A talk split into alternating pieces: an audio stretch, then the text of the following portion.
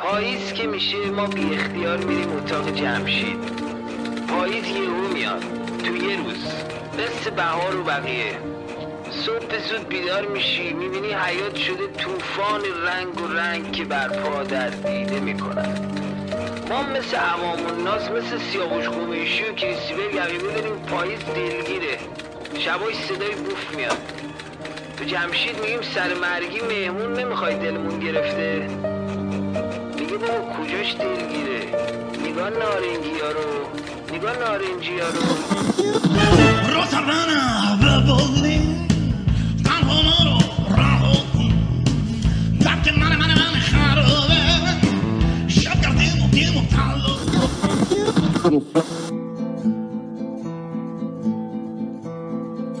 پیاده رو در تمام شهر ریحان می‌دهد سلام نرگس مالمیر هستم و صدای من رو از رادیو قدم میشنوین. امیدوارم هر جا که هستین سلامت باشین. توی این قسمت می‌خوام درباره این صحبت بکنم که چجوری می‌تونیم نه بگیم به دیگران. قطعا برای خیلی هامون سخته که به دیگران نه بگیم و خیلی از مواقع به خاطر همین نه نگفتن هامون به همون آسیب رسیده. لطفا در ادامه با من همراه باشید.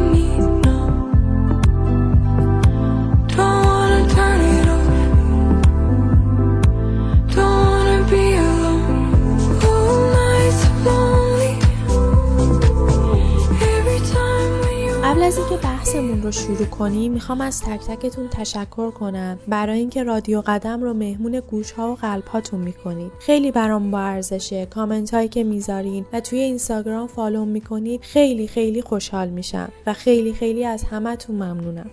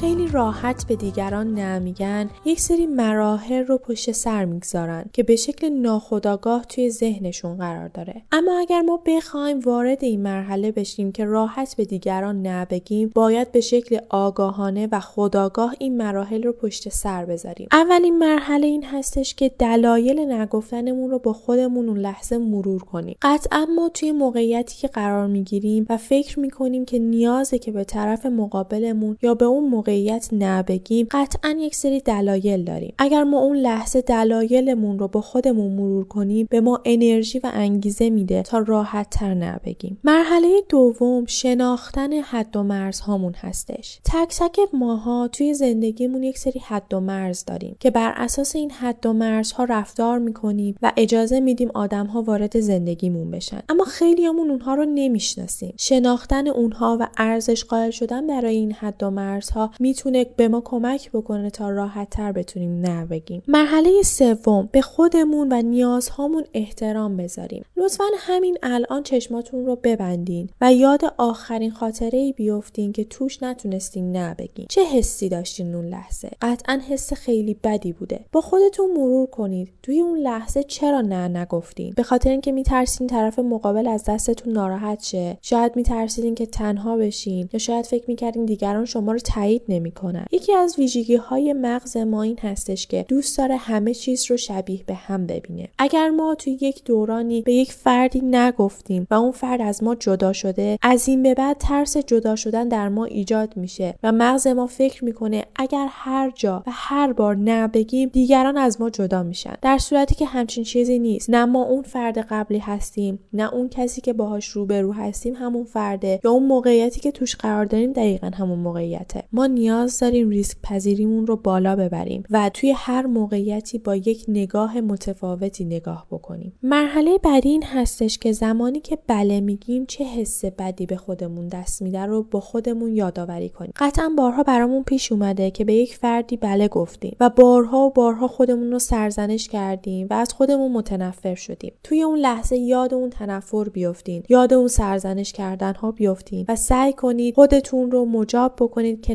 نبگید قبل از اینکه این اپیزود رو تموم بکنم می‌خوام یه نکته بهتون بگم. شنیدن این نکات و این مراحل باعث نمیشه شما از فردا راحت بتونید نبگید باید بارها و بارها تلاش کنید بارها و بارها شکست بخورید و دوباره از اول شروع کنید. ممکنه توی هر کدوم از این مراحل بمونید و شکست بخورید. اما باید بارها و بارها تلاش کنید تا این به شکل ناخودآگاه در شما اضافه بشه.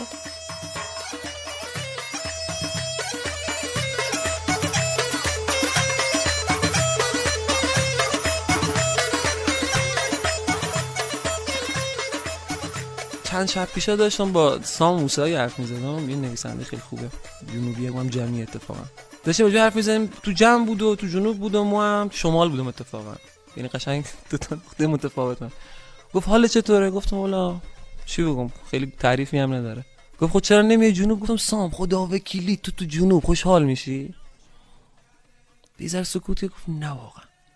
بی ما فکر می‌کنم جنوب اون موسیقیه و اون شکل از آدمای پر از بگو بخند یک مکانیزم دفاعیه برای که آدما نفهمن کسایی که بیرون میان نفهمن که چی درونشون میگذره اصلا تو سیمون بگو چند تا آدم. واقعا عمیقا خوشحال تو بوشهر می‌شناسی و... حالا شکل غم غم چیزی نیست شکل غم به نظرم یه غم جغرافیا طبیعت هر چی که حالا به هر حال من اینقدر سوادش ندارم که بخوام اینا از هم خیلی تمیز کنم و بگم که به خاطره به خاطره. چون یه یونگی رو باید بیاریم اینجا بذاریم راجع به مسئله حرف بزنه. ولی ماجرایی که هست اینه که ته غمه. یه غم خیلی عمیقیه.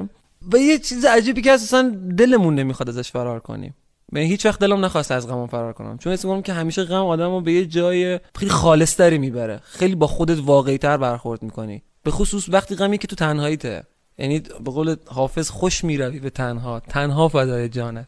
ولی عمیقا این تنهایی و این غمه انگاری همیشه آدمو به یه جای خیلی بهتری برده. ممنونم که تا آخر این اپیزود همراه من بودین. امیدوارم این اپیزود رو دوست داشته باشین. لطفا اینستاگرام من رو به آیدی نرگس مالمیر دنبال کنید و حتما نظراتتون رو برام کامنت کنید.